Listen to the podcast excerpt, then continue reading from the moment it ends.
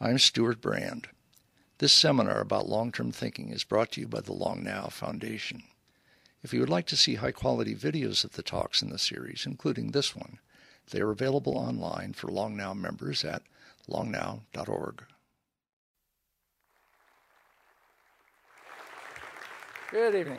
I'm Stewart Brand from Long Now Foundation. All the space aficionados are sort of marveling at this steampunk technology we're just looking at here. And I'm holding up the book because the book is in the lobby and it's worth getting. This is such a classic Long Now subject and sort of twice over because you're already getting the message, forty thousand years, one hundred thousand years. Uh, it's a long time to get to one of these distant stars, or even the close stars. So you already have to think long-term to whatever technique you develop, unless really seriously faster than light travel. So then you kind of work back from that horizon to the horizon of what will it take to develop interstellar travel. And what I love about the Starship Century, the hundred-year Starship, these several different projects that are converging and diverging, is that they realize it'll take one hundred years to solve the problem. It's very much like climate change. And what a fortunate century we live in to have such interesting problems, to solve climate change and figure out how the hell to get to the stars. The perfect person to talk about it from Long Now's standpoint is one of our founding directors and one of the leading futurists in the world, Peter Schwartz.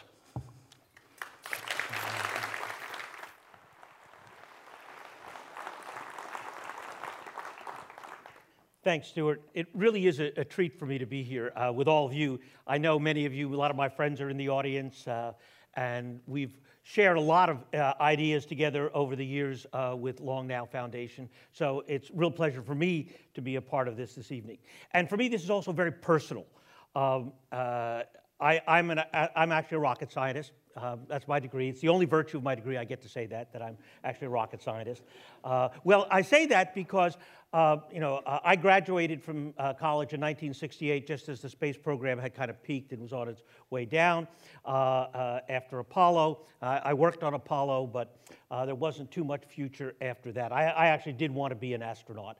Uh, I grew up with science fiction as a kid. You know, I Destination Moon, Forbidden Planet, Flash Gordon. Uh, these were the things that, that set me in motion, and I have been a reader of science fiction all these years, um, and still enjoy it enormously. Uh, but what now has happened is that it becomes actually possible to think about some things that were only possible in our imagination a few years ago. The, the, the, the biggest thing that has happened that really has begun to change our thinking is that we realize that our planet is not alone in the universe. Until a, a few years ago, we really didn't know if uh, our solar system was really quite unique, that you know, there might be just one solar system and a bunch of stars with nothing around it. Well, what we now know as a result of ground-based telescopes and some space-based telescopes like Kepler is that, in fact, planets are very common. Most stars have planets. In fact, there are more planets than there are stars, and there are many billions of stars, so there are many, many, many billions of planets. So what it means is there's some place to go. And that is uh, a big discovery. That's new. We didn't know that. Uh, now, hopefully some of those places are interesting places to go, and we'll talk about that in a little bit. But that is the first big discovery. Now, there's something else that has developed that I'll share with you in a little while, or actually Freeman Dyson will share with you in a little while, uh, that also influences our thinking. Uh, what I'm going to do tonight is report, uh, first of all, on the logic of, of this, which I'll come back to in a moment, as well as a conference that took place recently on the Starship Century. And the book, which Stuart held up, that my friend and colleague over here, Jim Benford, uh, Jim, wave. Everybody knows who you are, and you'll see Jim on screen in a few minutes. Uh, Jim uh, and his brother, uh, Greg, uh, put together this book. I uh, got a number of people to write about it. And uh, when Jim and Greg approached me with the idea of participating in the book, basically the, the question they asked was, can we think in some way rigorously about whether this is a plausible possibility. Is this something really worth thinking about? And so I actually was able to bring together the two threads of my life, one of which is space and astronautics and one of my real personal passions, which I have not been able to exercise for a very long time, and scenario planning. That is the uh, thinking about the future in the long term in terms of multiple scenarios. So what I was able to do in the course of participating in this project with Jim and uh, the other writers who uh, were involved in this uh, was to actually think through in a fairly rigorous way uh, the possibilities for getting to the stars and to see if the question that I've asked up there, is galactic civilization inevitable? Is that a meaningful question, and what's the answer to that question? And, and I'll save that answer till the end. Uh, so what I've done here is, first of all, to lead you through, and my slides are fairly simple, the, the logic of my thinking and, and reasoning and analysis here. But equally important, uh, we had a, a very interesting conference at U C San Diego in May that Jim and Greg organized with a number of the uh, writers from the conference, uh, from the book. Uh, as science fiction writers, scientists, and others. And so I'm going to take you to that conference in a few video clips. You'll see Jim on screen uh, uh, with a few of the people and the presentations, and let them speak for themselves, the different scientists and writers who are participants in that conference. And as you'll see, some of them are people you've seen here. Neal Stephenson spoke, uh, Vernor Vinge spoke, uh, Uh, Freeman Dyson, whom you all, uh, I'm sure know, uh, spoke and gave a very important talk, and he revealed a new idea, which I will save for a little while, because it also uh, changes the nature of the game. It was a game-changing idea in a very big way. Uh, so that's what I'm going to do. I'm going to lead you through the thought process of these scenarios, as well as to share with you uh, some sense of uh, what was happening at this conference. And in fact, I'm going to begin with Jim Benford. After I turn on my clicker, I'm going to begin with Jim Benford. And uh, Jim begins with telling us just why this is such a hard problem. Jim? The outer solar system has a lot of promise, a lot of interesting phenomena, the Kuiper Belt, the Oort Cloud, and you're going to hear about that this morning and some speculative ways from Freeman Dyson. Uh, the distance out to the, to the stars themselves is absolutely enormous. As you can see, Alpha Centauri is three hundred thousand A U out, uh, of enormous distance, uh, four point three light years. And uh, the other targets in there are going to be the nearer term things that we could possibly send probes to. And that's the scale of what I just told you. And you can see we're way down here at Unit one. Uh, Alpha Centauri is up there in astronomical terms, really. And uh, then we've got the heliosphere in here, where we interface with the, uh, with the galaxy itself and uh, the interstellar medium, which has not quite been reached, maybe yes, maybe no, by the Voyager. So now we know, in fact, it has been reached. Uh, Jim made this statement a few months ago, and we've now there. So uh, Voyager has actually reached it. But the point is, this is a really hard problem. It's really, really, really far away. Any of you who were, you know, fans of A Hitchhiker's Guide, you know, this is really big. Um, and uh, the, the, the challenge, and why it's so interesting, is this: that our solar system, as beautiful as it is, uh, seen by Voyager two and Voyager one, is actually fairly boring. I mean, the truth is that, you know, uh, Venus is too hot, and Mercury is really too hot, Mars is too cold and arid, and then we got a bunch of gas giants and some moons and stuff. And we'll explore all of that, but it isn't very habitable. And, you know, we've all seen these amazing pictures of Mars. They're truly wonderful, but, you know, it's like living in a really arid Siberia, uh, you know, or Antarctica without ice. Uh, So it is not a, a place you really want to spend much time. And maybe someday we'll terraform it, make it a bit more habitable, and we may explore some of the moons of Jupiter and uh, Saturn and so on. And if you haven't seen, there's a wonderful little new uh, science fiction film called Europa Report, which is kind of fun about uh, reaching Europa, uh, uh, a good little science fiction film. But basically, our neighborhood is pretty boring.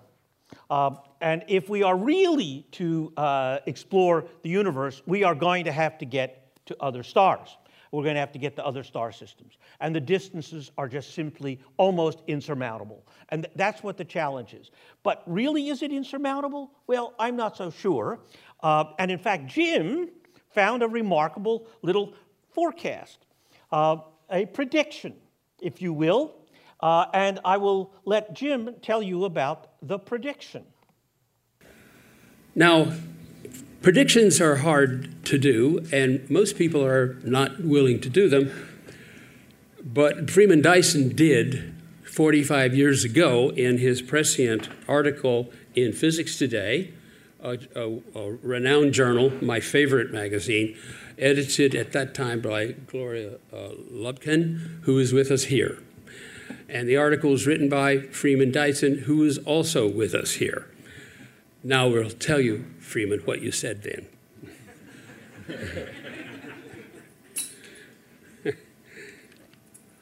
I predict that in about two hundred years from now, barring a catastrophe, the first interstellar voyages will begin. Well, we're almost, we're approaching, uh, we're approaching a quarter of that time now. Dyson has doubled in age, and perhaps later today we might hear what he thinks about the matter now. And, and we will in a few minutes. Uh, but Uh, I think it is actually quite significant that someone like Freeman Dyson, one of the great physicists of the last century, man of enormous intelligence and depth, uh, we've all had the pleasure of hearing him speak and reading his writing for many, many years, actually believes it's quite plausible, that uh, the ways of getting there are quite imaginable, and that the path may not be quite as difficult as we thought. Uh, so. Uh, Having Freeman behind me, backing me, helps a lot, to be honest. That uh, you, you have someone like Freeman be, uh, uh, Dyson uh, uh, watching your back, you're in pretty good shape. Uh, so what's really hard here? What's the hard problem? Well, the problem is twofold. The first is uh, energy, uh, power. How do you power a vehicle to get to the stars? Um, and it is a really, really long way. It's going to take an enormous amount of energy to get there. Uh, whatever means we use. It's going to take an enormous amount of energy.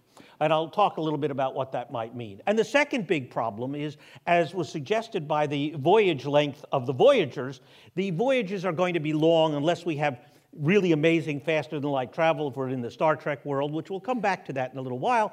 Uh, unless we have that, these are going to be voyages of decades, centuries, and maybe even millennia. And so the question is, how do we keep people alive for all of that amount of time? You know, we know how to keep people alive for weeks, months, maybe even a year in space, on the space station, but getting to planets is already difficult. Getting to stars is almost insurmountable. Uh, so those are the two big challenges technically. How do you power a spaceship, and how uh, do you keep people alive? So we're going to spend a bit of time talking about the fundamental question of how, and then I want to go on to the question of why, because it actually does matter why we want to go there.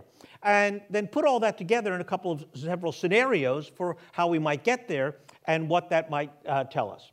So first of all, let's look at the question of can we? Uh, and that is, how do we propel it? And let me say, these slides are just kind of considered an outline of the argument. Well, the first answer is no, we can't.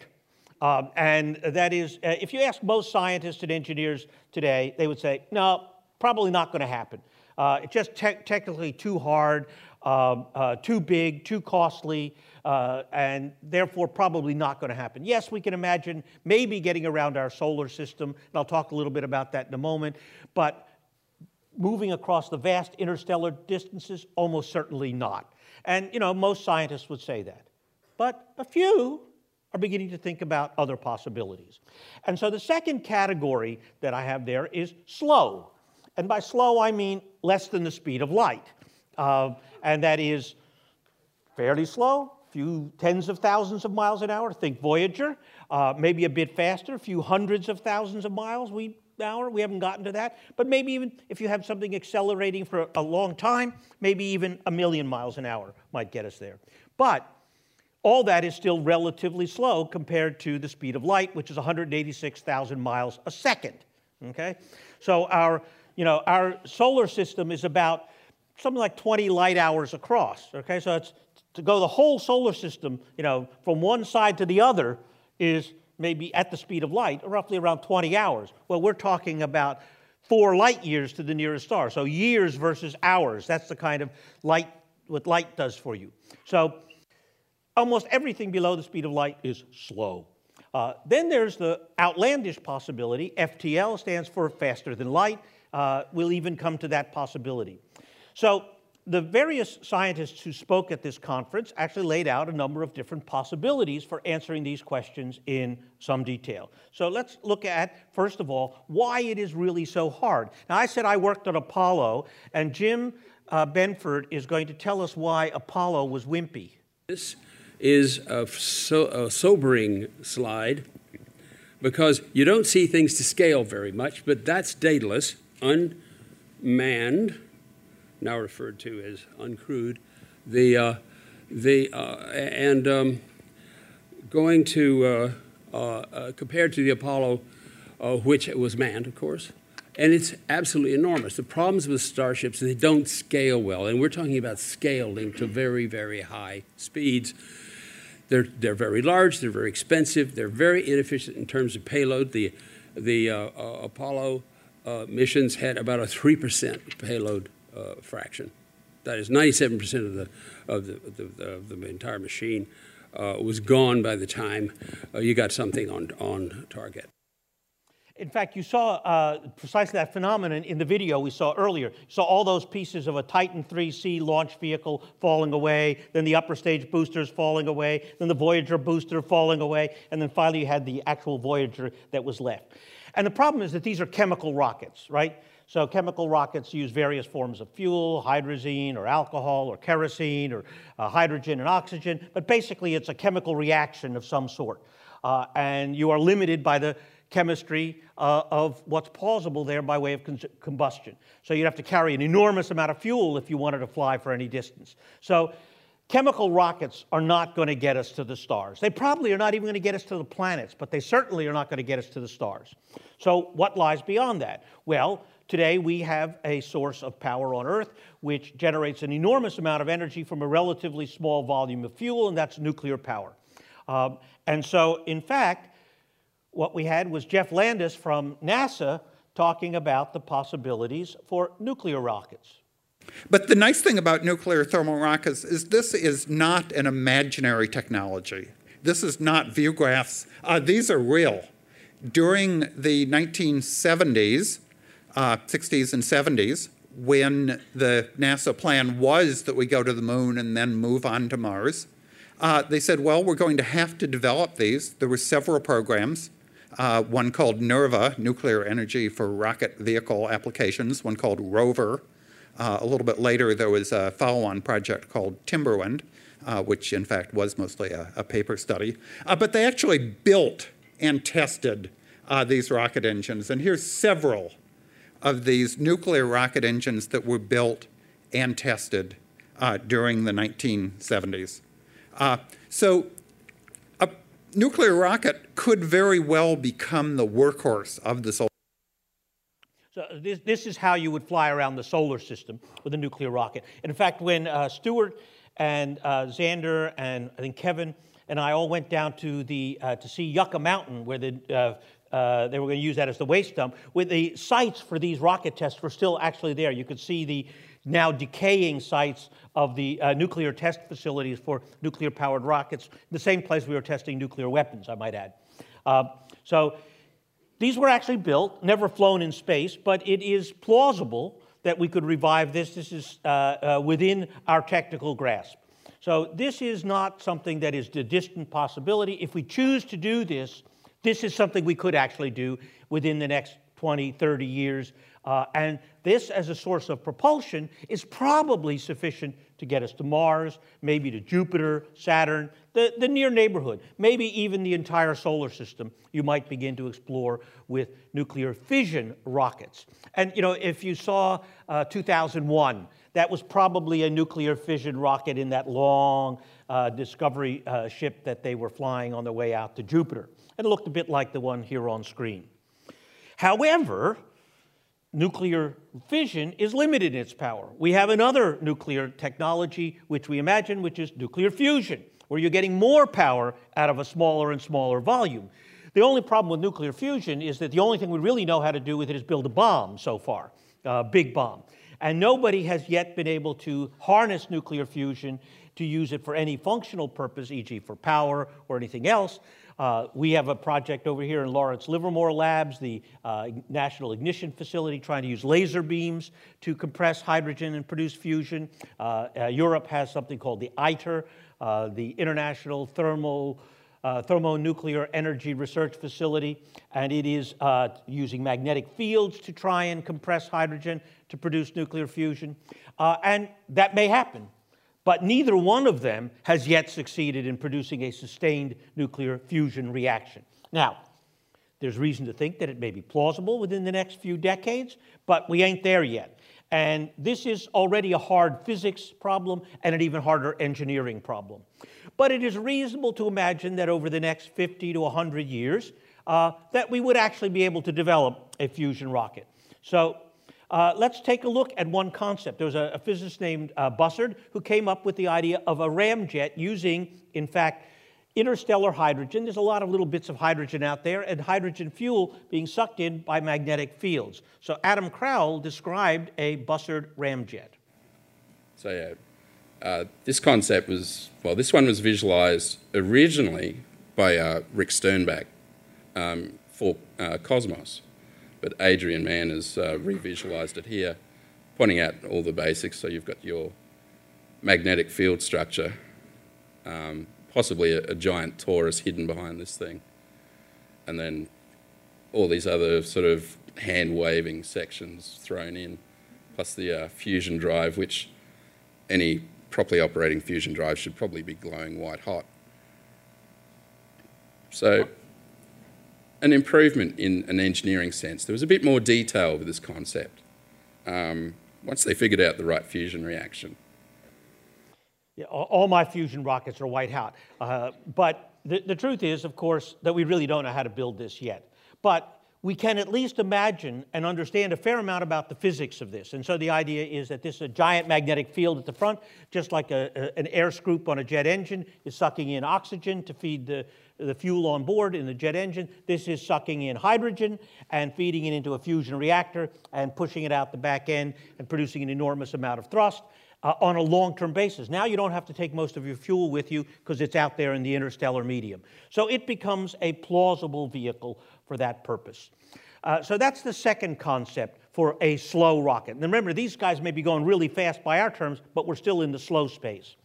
And then the final concept uh, is the idea of sail ships, giant ships now powered by some kind of beam, like say light beams. And again, Jim Benford helps us understand what a sail ship might be like. So Bob Forward came up with this kind of scheme. uh, for optics reasons, you use a, a la this is in laser frequencies, uh, use a laser and the beam hits a, uh, a, a Fresnel lens, which gives it good focal properties and accelerates the light sail. In his model, he was going to go to epsilon Eridani. So in this idea, basically, you've got a laser beam somewhere in, uh, near the Earth, maybe in or orbit near Venus, uh, collecting huge amounts of sunlight, uh, converting that to electricity and producing a laser beam that points out into deep space. You have a giant sail many, many miles across, capturing that sunlight and powering uh, the vehicle forward, just like a sail might be powered by the wind. Uh, And so uh, th this idea has actually been tried on a very, very small scale in Earth orbit. I mean, tiny little sails. But in general, the physics of this is well understood. Now, it's a huge engineering problem. Imagine building a vast solar array, vast lasers, and so on, somewhere out in deep space, uh, and trying to uh, uh, pilot a vehicle uh, into uh, interstellar space. Now, one of the, in fact, the, the, the things I didn't include in this talk was Neal Stephenson's talk, in which he, uh, actually, and I'll just mention it, uh, that is that uh, he spoke about building a tower twenty kilometers high as a way of launching rockets and getting extra impulse from the spin of the Earth, uh, and also figuring out how to do really big engineering. Imagine a tower twenty kilometers high, right? Uh, in fact, I think he put it over here in the Central Valley, and uh, you, you, you would be able to see it, of course, it, it'd be higher than anything in the Sierras. You'd be able to see it from downtown San Francisco easily. Uh, it's a great story, and in the book there's a, a short story about it. Uh, at the end of my talk, I'll put up the U R L so you can see all the videos if you want. Uh, you can go online and you can see Neal's talk about building the uh, twenty kilometer tower. So uh, these are the slow vehicles for getting to the stars. But of course, there's one more outlandish possibility, um, and that is the idea of going faster than light. But that means reinventing physics, because today physics tells us that the speed of light is the upper limit for any matter. Above that, it basically becomes energy. E equals mc squared, right? We all understand that. The energy equals mass times the speed of light squared. So you take some mass and you start moving it up at that light, it's going to turn to energy and you are essentially a light beam. Well, that's not a way to get to the stars. Uh, uh, you are a thermonuclear reaction yourself. Uh, so if we are going to do that, we really have to reinvent physics. So the question is, is that plausible? Well, I live in North Berkeley, uh, home of many Nobel laureates. Uh, we have pools on who wins the next Nobel Prize. And uh, the most recent winner in the neighborhood was uh, Saul Perlmutter. Uh, Saul lives a few doors up the street on Poplar Street where I live. And Saul won the Nobel Prize two years ago for discovering dark energy. He was, uh, led the team at Berkeley that made the historic discovery, one of the great discoveries of the last half century, that the universe is expanding at an accelerating rate, that something is overcoming gravity and leading all the objects in the universe to move further away from each other at an accelerating rate. So there's some mysterious force, which they named dark energy, to go along with the other mysterious mass called dark matter, uh, that uh, is overcoming gravity and producing an effect which we don't really understand. The word dark means we don't know what it is. Uh, literally, we haven't the slightest clue what dark energy is and what dark matter is. But we know it's there because we can see the effects.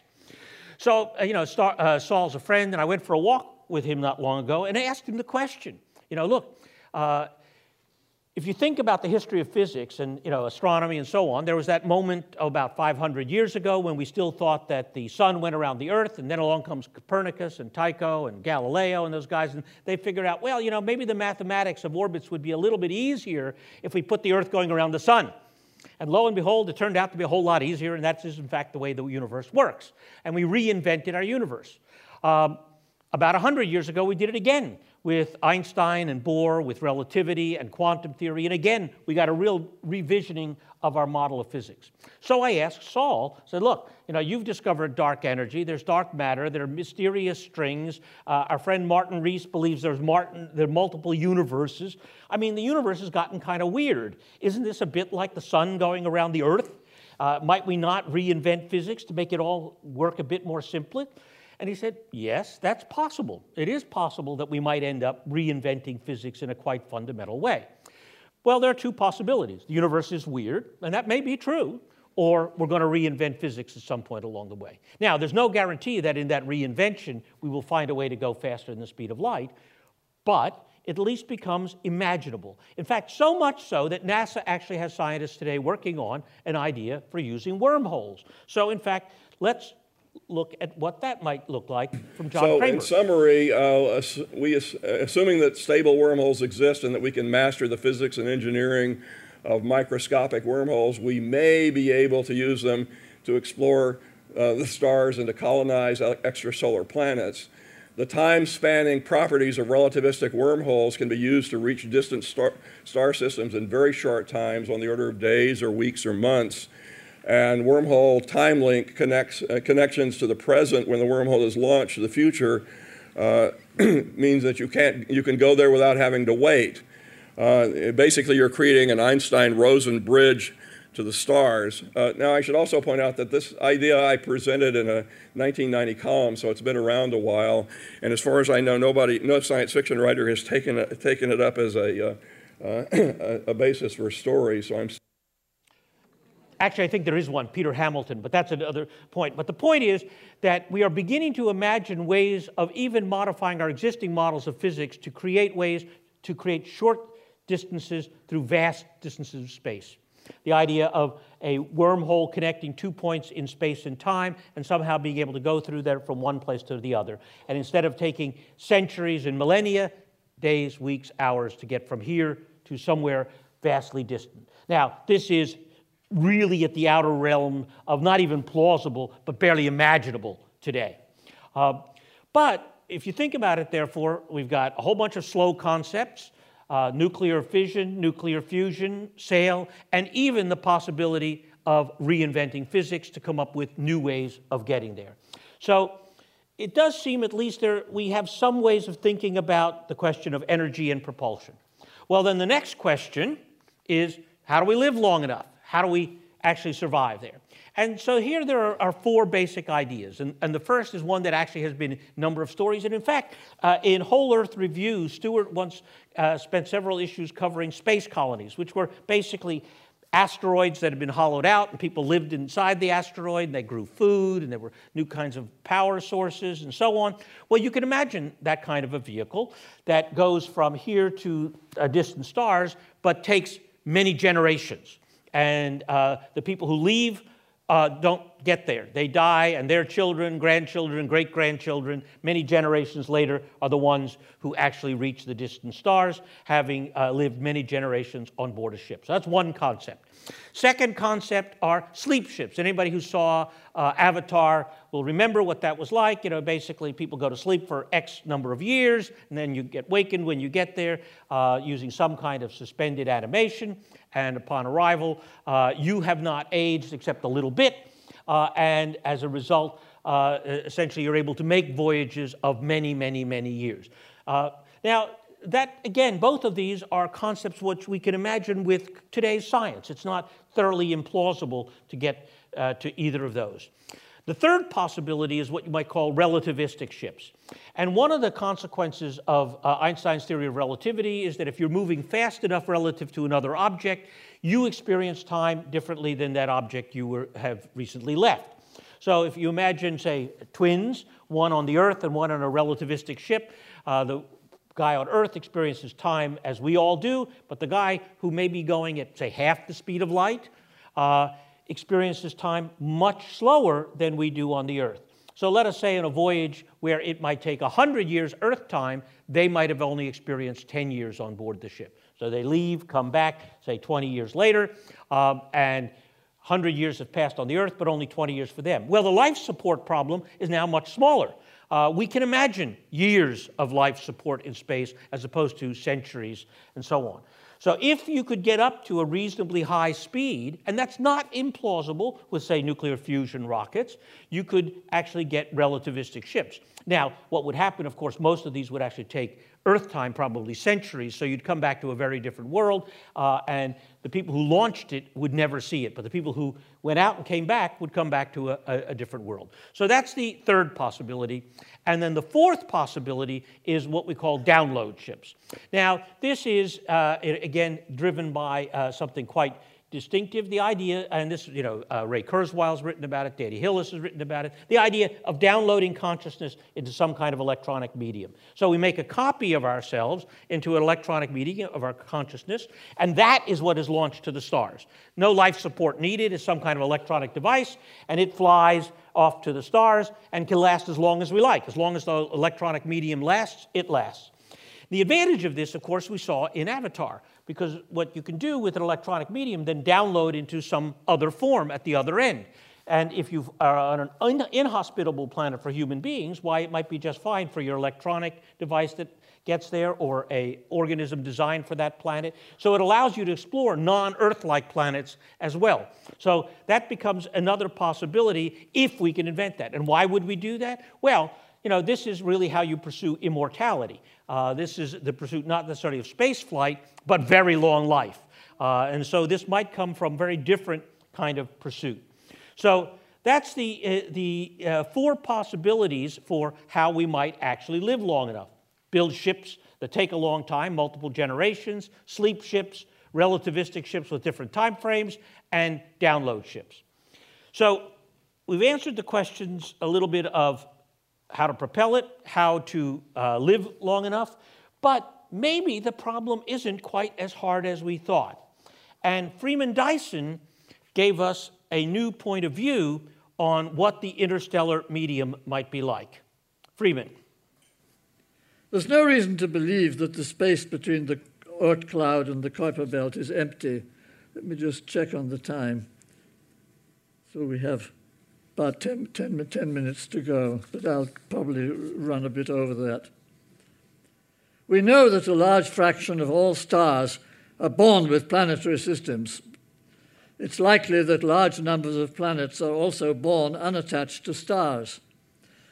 And we know that the normal process of formation and evolution of planetary systems results in the ejection of planets and of comets from the system. As a result of these processes, the universe probably contains more unattached planets than stars and billions of times more unattached comets. The space between our solar system and the, non and the nearest stars is probably infested with unattached planets and far more numerous unattached comets. In addition, there may be other objects of intermediate kinds which we have not yet observed, from snowballs to black dwarf stars. It's quite conceivable that some of the intermediate objects might be alive, a population of mythological monsters making their home in space. The Polynesians were navigating the Pacific for a thousand years before the Europeans crossed the Atlantic. Island hopping came first, intercontinental voyages later. It's likely that the future of our traveling beyond the solar system will follow the same pattern. So I think this is a very important idea. What Freeman is telling us is that unlike our previous image of a vast empty ocean between here and the nearest stars, that it is in fact populated by lots of matter. Planets, comets, black stars, brown dwarfs, and so on. What that means is that instead of one big leap like Columbus had to do, it might be smaller steps from the solar system to the cometary clouds, to the outer clouds, to some more objects along the way. And critically, what it means is you might be able to pick up fuel along the way, hydrogen and other carbonaceous materials. You might be able to pick up food and maybe even water along the way. So it changes the nature of the problem fundamentally. It says maybe we can get there stepwise, just like the Polynesians did crossing the Pacific rather than Columbus did crossing the Atlantic. And so this is really a very big idea.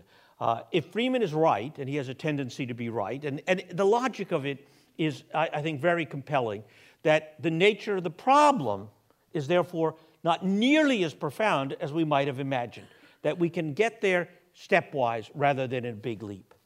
So all of that fits in. Now, there's one big wild card in this story, something that could, again, change the question of why we want to go to the stars. And it is this, E T, uh, extraterrestrials, right? Question, is there life in the universe elsewhere? Well, of course, today we have detected no life anywhere else in the universe, not in our solar system, not anywhere else. The little hints here and there on Mars, maybe little hints out at Europa, Titan, and so on. But any meaningful detection of life? No. And certainly not the planets that we've actually detected elsewhere in the universe yet. Uh, but I think the odds are, and I think uh, a lot of scientists would agree, that at least in some group of planets somewhere, we will find some indication of life. And, you know, at a minimum, it'll be scum. You know, think about, uh, you know, a, a, a kind of lake with uh, uh, algae and bacteria and like that growing. Fairly simple life. Earth, say, a billion years ago. Uh, before most of life developed. That's what it might be like. There's a pretty good chance we'll find galactic scum. Uh, but you might even get a bit better than that, a real biosphere, you know, plants, animals of various sorts. Uh, that seems quite plausible. But the big kahuna, of course, is intelligent life. Uh, uh, will we find any hint of intelligent life? And I think the odds of that are very poor.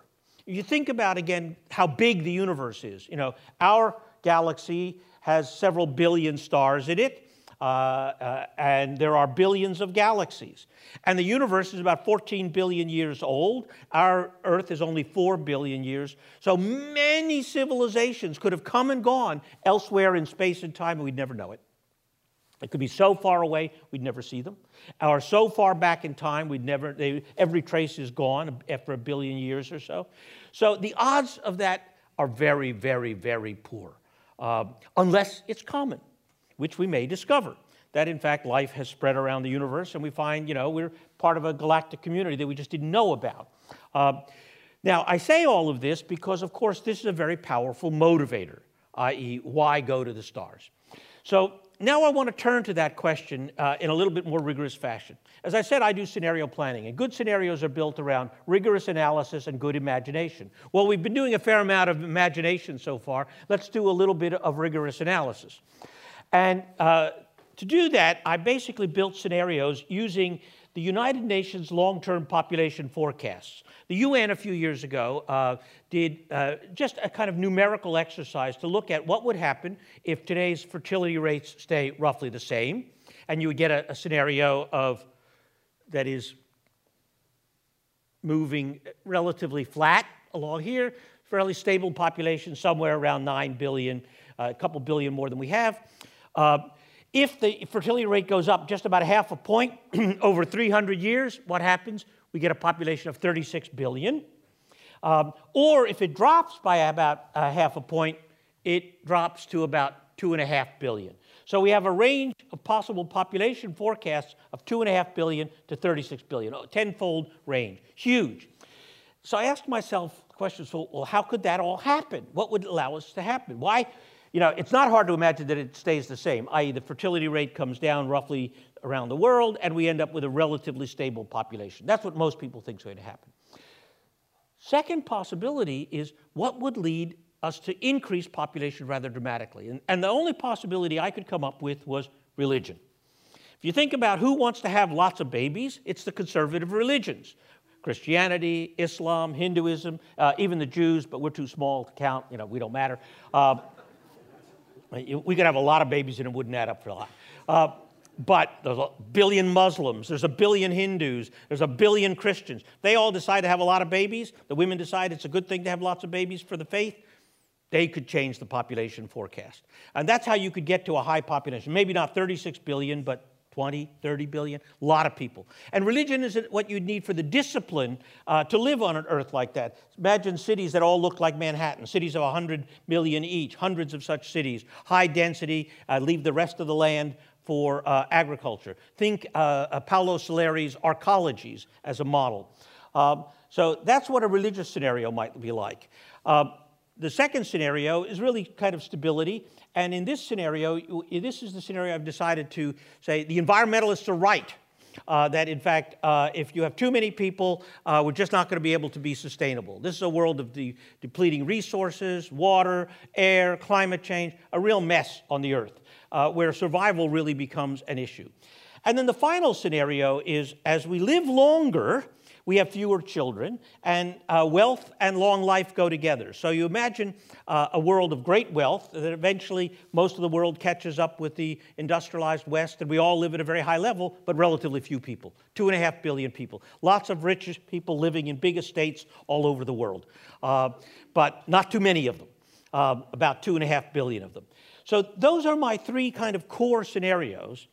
And out of that, then I said, well, all right, now let's put all these pieces together. How we get to the stars, uh, why we're going to the stars, into several possible scenarios. So the first scenario is we can't, okay? Call it stuck in the mud, right? We're stuck in the mud that we got here. It's the, our solar system forever, that's all. We can't solve the problem of keeping people alive. We can't solve the propulsion problem. And I can tell you, most serious scientists and engineers would say, that's the scenario.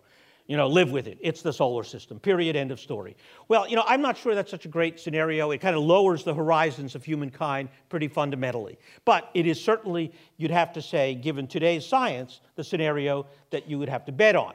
However, suppose actually we do find E T out there. We do get some signals out there. Well, one of the things we learned uh, in the age of exploration, that one of the important motivators for exploration was, of course, bringing the word of God to the heathens. So imagine a second possible scenario, God's galaxy. Um, and in this scenario, it's an interstellar race to save the souls of the aliens, right? The Christians have got their ship going. The Hindus got their ship going. And the Muslims got their ship going. And they've got a race to the stars. Uh, now, I will tell you that the only people who have a plan on the Earth to actually deal with aliens are, of course, the Vatican. They actually do have a plan. They have a white binder at the Vatican. The, uh, uh, the Vatican astronomer actually has a plan for what to do when the aliens arrive. Because, of course, if you're the Vatican, you've got to have an answer, right? You know, what happens when the spaceship lands, you know, in Saint Peter's Square and, you know, the Pope is greeted with an alien? You know, has he been saved, right, or not? Did Jesus show up there or not? Did Allah show up there or not? So it's, a, it's actually a meaningful theological question. But it's a very powerful motivator. Uh, and one can imagine also, if this is uh, a, a, a, a religious-driven scenario, this is the scenario of generationships. Think monastery, right? Discipline for generations. So you think about a ship designed to carry the monks, to carry the mullahs, uh, to carry uh, uh, the priests all into deep space to bring the word of God to the aliens. Uh, so that is if we find something out there worth converting. Um, so that is uh, the first of our real interstellar scenarios, God's galaxy. Let's take a look at the second scenario. Uh, escape from a dying planet. Well, as I said, suppose the environmentalists are right, that nine billion exceeds the carrying capacity of the planet, and we're really in serious trouble. Well, the different civilizations of the Earth, say the Anglophiles, the Chinese, the Indians, the Arabs, all decide they're going to save their civilizations and begin to launch slow ships, sleep ships, because now we want to carry a lot of people on board. You know, thousands of people all in sleep, lots of embryos uh, unborn to be born on the new planet in distant space, basically to start over. Um, and a lot of people think this is absolutely essential because otherwise our species is genuinely at risk, particularly if we maybe get hit by an asteroid or something like that along the way. So the second scenario is save the species via sleep ships, uh, and you get, in fact, long, slow voyages to distant stars, even if those stars appear uninhabitable, the planets appear uninhabitable, uh, or at least there's some kind of biosphere that might be uh, uh, uh, livable. So that's the, the third of our scenarios. First is we can't, second is God's galaxy, and third is escape from a dying planet. But of course, today, the space effort is being driven by some really interesting people. You know, NASA's in a bit of trouble. It's got budget problems. But of course, the really interesting story are people like Richard Branson, Elon Musk, Jeff Bezos, all with private space programs, right? Uh, so the third, final scenario is trillionaires in space. um, it's going to take trillions. And so you think the great-grandson of Richard Branson, or of course we've got long life, maybe Richard himself, uh, or Elon's great-grandchildren, or Bezos' great-grandchildren, uh, now going to the stars. And of course you allow a couple hundred years at a compound interest rate, and billions become trillions. Uh, so they're able to fund it. Um, and of course, uh, billionaires like to go fast, trillionaires. So they, they're the ones who build, first of all, the relativistic ship, right? Uh, so their ships go faster. They're the ones who actually can have slow life in space while fast life happens here on Earth. Or secondly, the download ship, right? Billionaires and trillionaires want to live forever, right? So they're the ones who solve the download problem and copy themselves into some kind of electronic device and send themselves off to the stars. And finally, they're the ones willing to take the big risks to fund really outrageous research, things that might actually lead to fundamental new physics and go faster than light. So one can imagine the scenario of trillionaires in space uh, in races. You can just see Elon and Richard and Jeff heading out for their separate stars uh, and see who gets there first, right? Uh, and gets there fastest and so on. And, you know, as ridiculous as that sounds, if I'd said to you ten years ago that the space program would be driven by Richard Branson, somebody you'd never heard of called Elon Musk, and the guy who's doing Amazon, uh, that is now the space program. Well, that is, in fact, today, the reality. So this is a scenario which has already begun to play out on Earth today. It's not implausible over the next couple hundred years. So those are the four scenarios. We're stuck on Earth. We're stuck in our solar system. We're bringing the word of God to the universe. Or we're trying to escape our dying planet. Or we are racing to the stars with the trillionaires. Now, I put these together, these several scenarios, but these all can be combined in different ways. There are many scenarios here, different motivations, different forms of propulsion, uh, different levels of population. These are just three or four versions of many scenarios. The point is that there are many different ways of doing this. There isn't a single way. There's no one single right answer.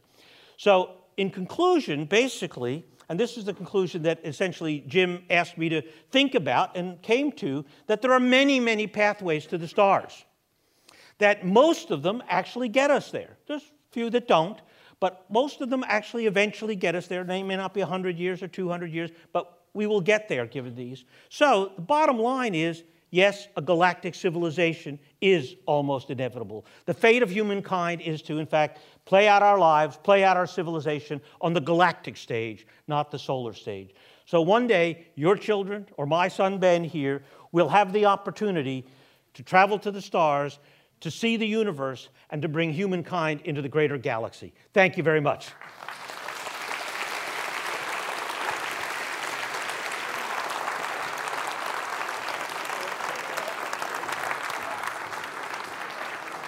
If you want to see the full videos, uh, that's the U R L for the conference. All the videos are on, the, on that site.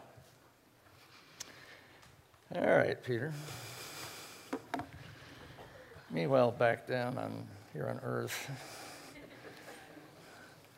in this appallingly slow local time zone that we're caught in, uh, Jim Benford gets the first question: how can long now contribute to interstellar thinking?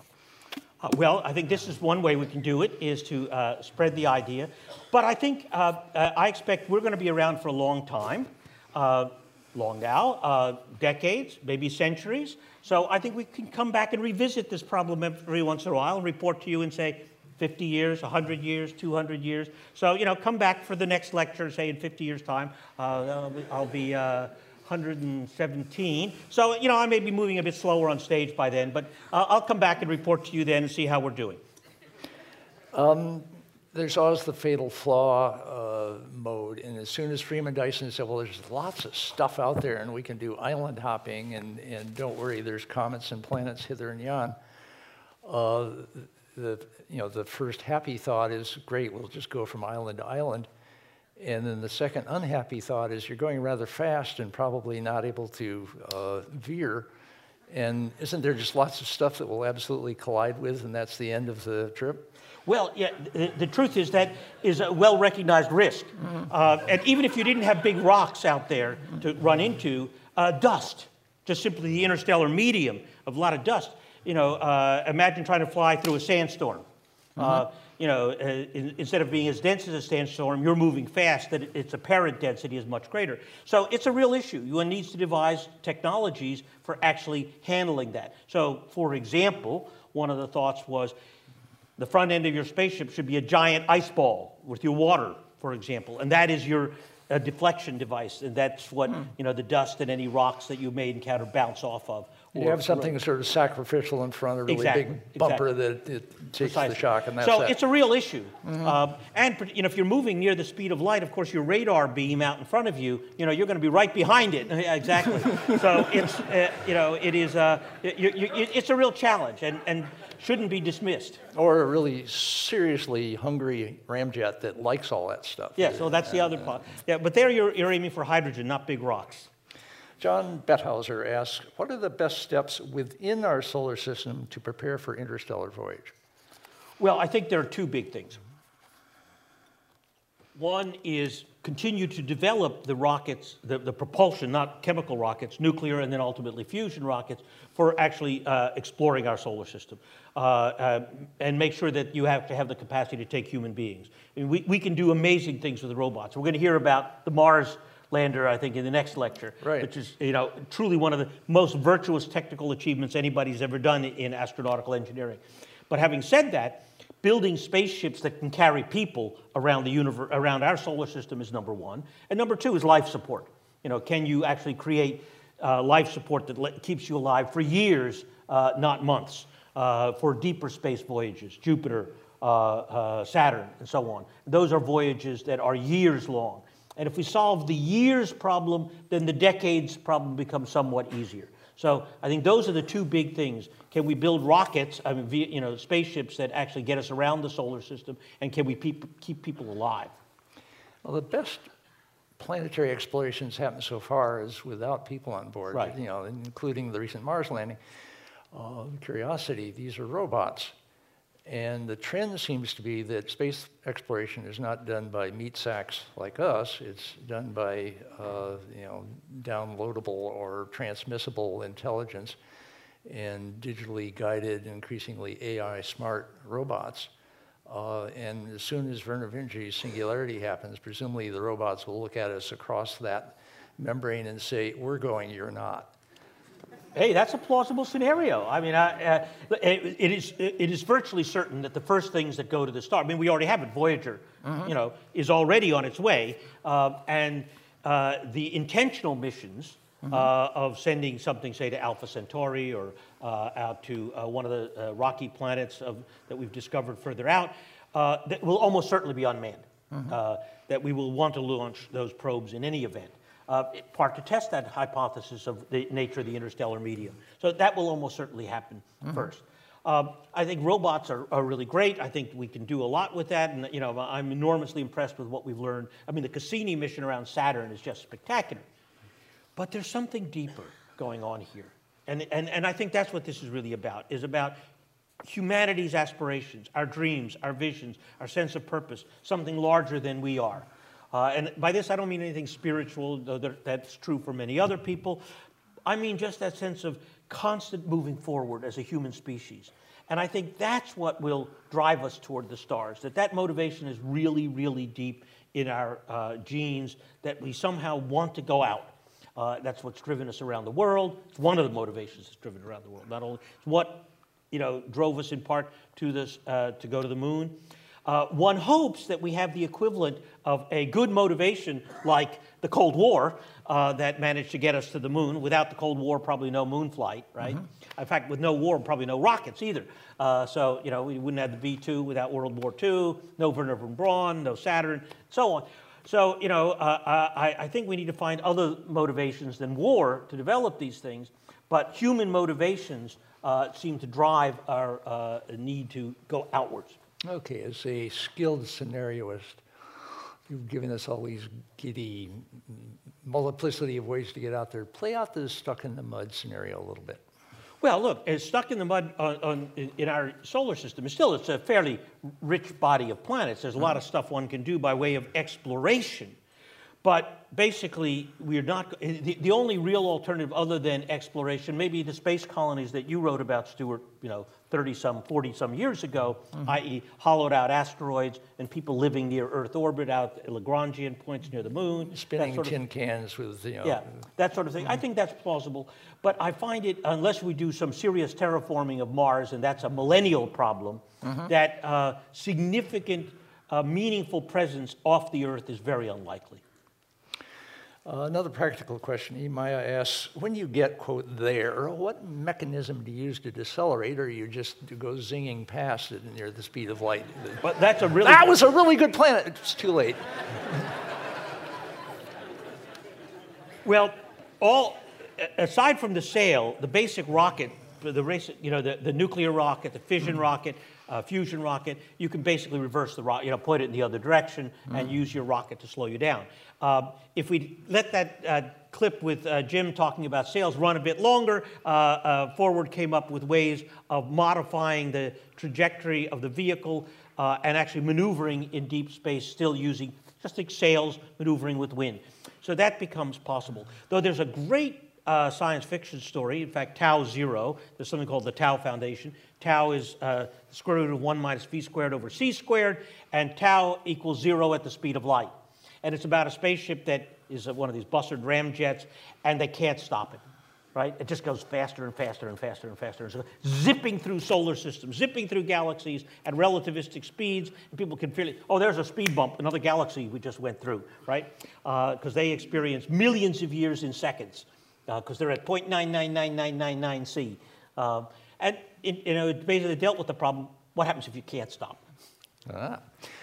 Uh, well, it does call attention to this, how narrow-minded this project is so far. You're not talking about intergalactic travel at all. Oh, you're right. We, we're not yet, we, we have not yet begun to think about how we visit Andromeda, for example, or even the Magellanic Clouds, which are in our neighborhood, sort of mini-galaxies in, in the orbit. And in fact, something I would recommend to people, amazing experience. One of the other speakers there, which I didn't show, uh, what was the name of the, the gardener? Uh, Uh, John Lomborg.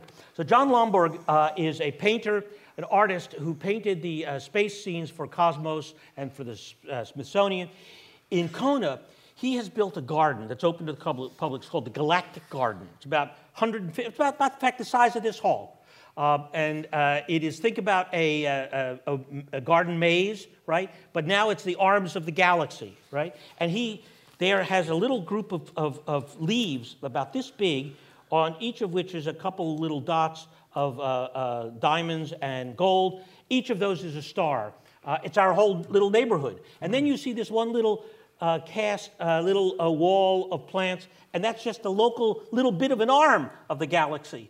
And then you realize just how big it is. I mean, I, I was an amateur astronomer as a kid, and I had no idea how big the galaxy was until I walked around Lomborg's Galactic Garden. If you get to Kona, it's worth going to see the Galactic Garden. It will awe you. So you spent time chatting with uh, Perlmutter about, uh, you know, is there more possibilities uh, in physics? And since he stirred up one of them, he's presumably optimistic that there's a lot more weirdness to mm-hmm. come. What's, and you must have talked about this, what does he think about interstellar travel and, and reinventing physics? Oh, he thinks it's unlikely.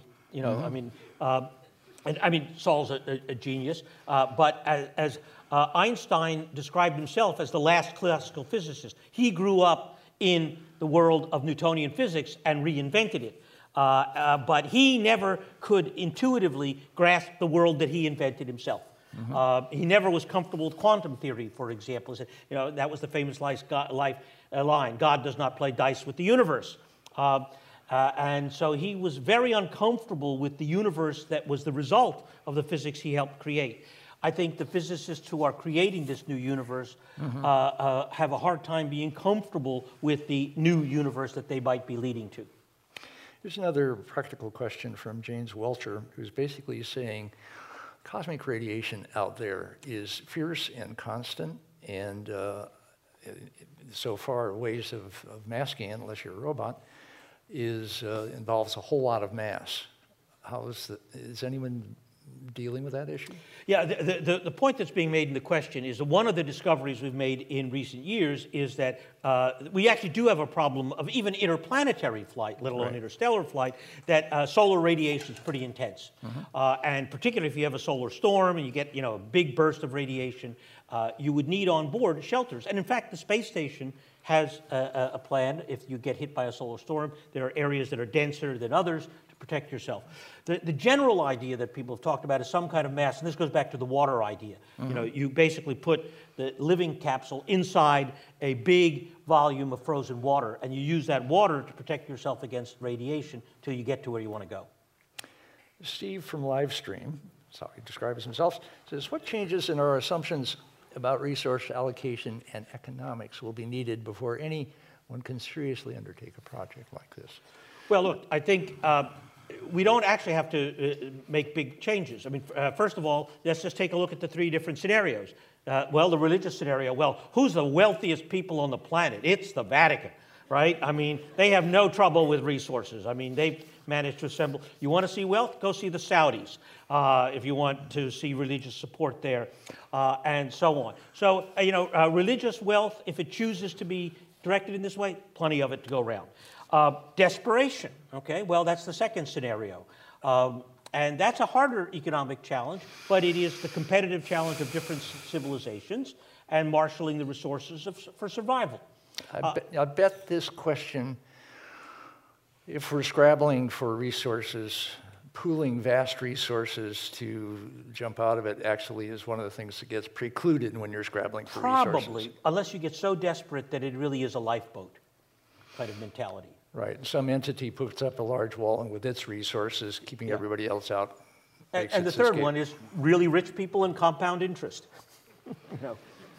Well, that was, uh, you know, the Long Now Foundation is partly based on uh, Robert Heinlein's Long Range Foundation in the book Time for the Stars, uh, in, in which they were basically, they accumulated so much capital that they would have to, they have to figure stupid ways to just get rid of it, spend it on things like ah, space travel. Well, I mean, look, we see and then it pays off hugely, and they become, like the Long Now Foundation will one day become the most rich entity around. They can do anything. Well, we're seeing it out of San Francisco Bay almost every day, and maybe for one more day, uh, uh, what billionaires will do with their money, right? right? They'll really outrageous sailboats. Uh, here's a question, a little biology question. Kartik asks, uh, what do you think of possibilities of finding life forms based on something other than carbon? Uh, very good question. I mean, we are, we are basically carbon life forms. There are various other combinations of uh, chemical compounds that might yield things that uh, uh, uh, phenomena that would be life uh, living systems. So there's been talk about uh, systems built on silicon, systems built on uh, uh, uh, phosphorus, uh, various combinations of chemicals that, like carbon, can combine in various ways to yield self-replicating systems. And that's the issue. Can they replicate? Uh, carbon is easy to replicate. It is uh, quite common uh, in our particular neck of the woods. But one can imagine that there are other chemical compounds that could be uh, put together to create life. And we've gotten little hints of that in some of the extremophiles uh, mm-hmm. here on Earth as well. So I, I think it's not implausible that we might find non-carbon-based life uh, elsewhere. Also, I could imagine uh, there's starting to be prospect of... Uh, a different form of, of genetic code that we and other life forms might operate on, where you throw in an extra chromosome, which is not, uh, you know, the kludgy spaghetti code that a zillion years of random evolution has given us. It's uh, smart engineers putting things, you know, where they belong and making it really efficient and uh, better. And the wheel is better than the leg. There's things like that. You could do that genetically. So you can imagine some life forms being developed, which might be a continuity of us or squirrels, who knows, that are uh, very smart squirrels that, you know, just crank up that dial, right? Uh, they get to be the, instead of robots, they're basically genetically space-adapted creatures that uh, are way better than, than us at living in any place other than this, you know, kind of narrow little biological envelope we're good well, at. I, actually, I think that's a very plausible scenario. Genetic mm-hmm. modification of human beings or other organisms to mm-hmm. actually make them better suited, both in life or size. I mean, you know, one can imagine little tiny space explorers um, mm-hmm. or very long-lived space explorers that mm-hmm. are uh, genetically modified. This morning, Science Times, I had an article on, on how complex uh, uh, chromosome uh, genes actually are, uh, that it turns out to be much more complicated than we even thought. You know, so uh, th we have a lot of learning to do, but one can imagine that out of that comes the ability to do that. Ralph asks, probably a question that many twenty-somethings, which he describes himself as, uh, he, in fact, he's a twenty-something with a B A in philosophy. What... Sh would you suggest that Ralph do to dedicate his life to this problem? Learn science.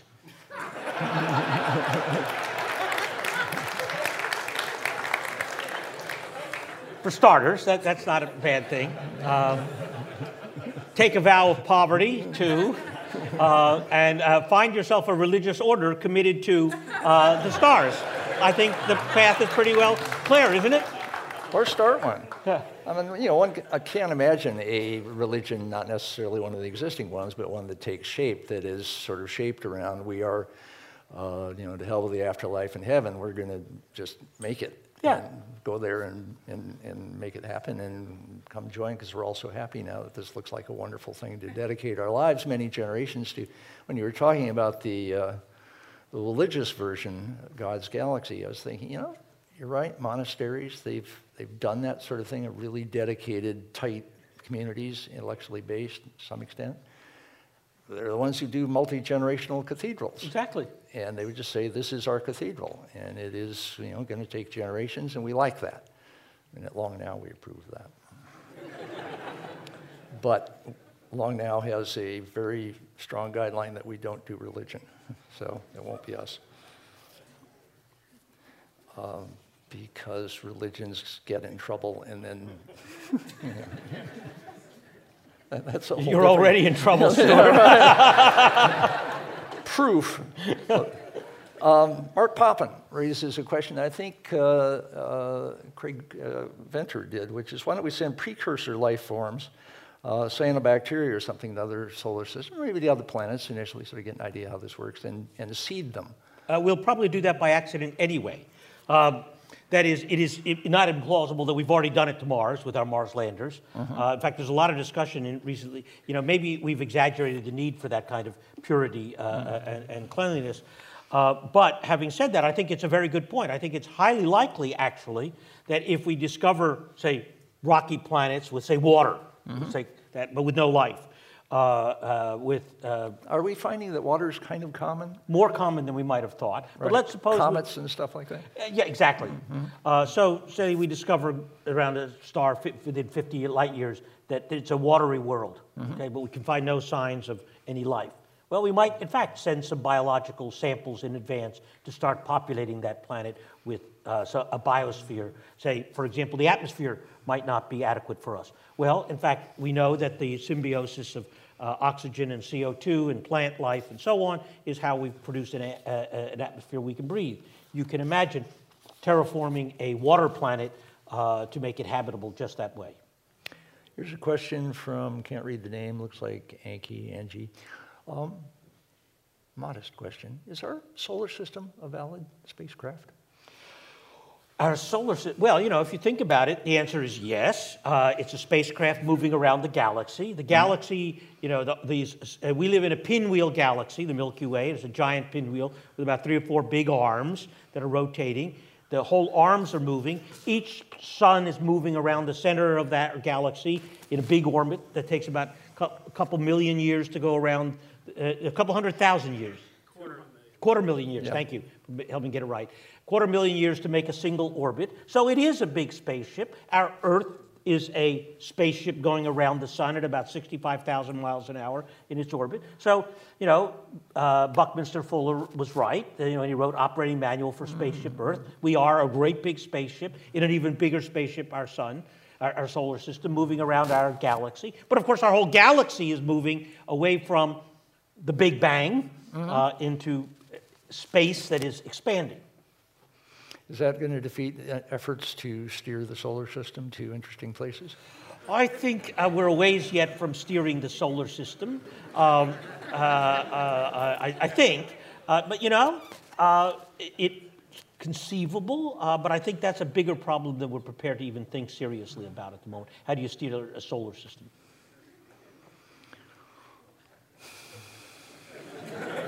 He's thinking about it. No, I'm thinking about how to steer this conversation a little, a little further. Um, because it is a conversation that civilization is having with itself uh, as we get these capabilities. Uh, we get the genetic capabilities, and get have to rethink a whole bunch of things. You get these uh, space travel capabilities. Uh, we see the photographs from the amazing Saturn work. We think about uh, Europa and you know, getting there in this movie you mentioned. And the, the, the, the you know, we're doing de-extinction, and people keep saying in our hearing, oh gosh, that was you know, science fiction only last week. It's called Jurassic Park. Yeah. And so the science fiction to reality gradient keeps happening. And we get sort of pissed off that some things don't happen, uh, you know, the jetpacks or whatever it may be. But, and there was a period for about ten years there where science, science fiction writers, and near as I could tell, got sort of freaked out by the idea of the singularity and that there was this event horizon that you couldn't predict beyond, and Charlie Strauss and a few others went zooming through it, but everybody else just said, screw it, I'm gonna write about the present, it's pretty futuristic anyway. But now there's this, Neal Stephenson is you know, pushing hieroglyph, which is the idea of since the current generation of space explorers and really adventurous scientists were inspired, as you were, by certain science fiction that happened when they were ten years old, They're trying to make the kind of science fiction happen for ten-year-olds now.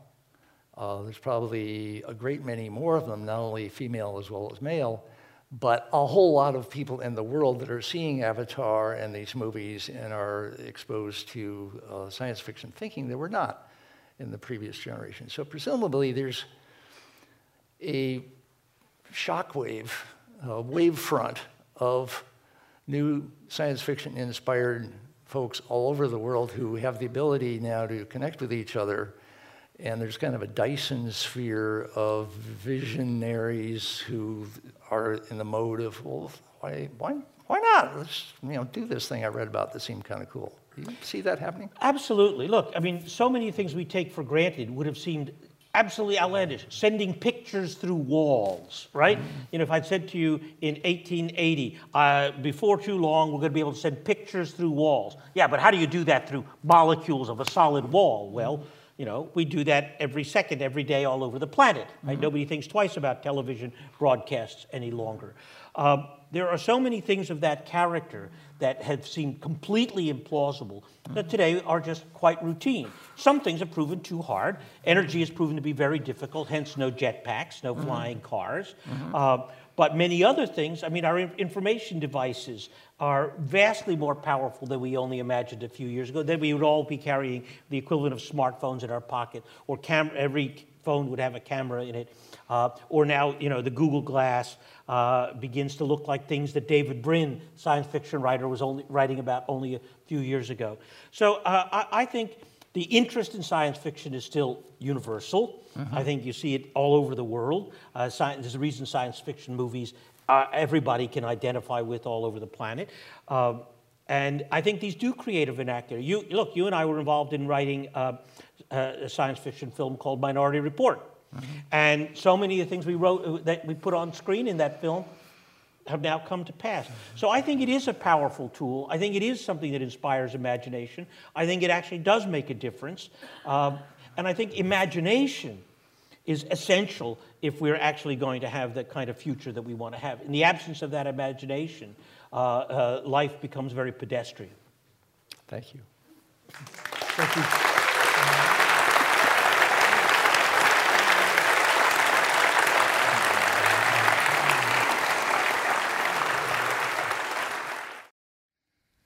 This seminar about long-term thinking was brought to you by the Long Now Foundation. Thanks to four T V, you can see high-quality videos of the talks online by joining Long Now as a member at long now dot org. Thank you for listening. I'm Stewart Brand.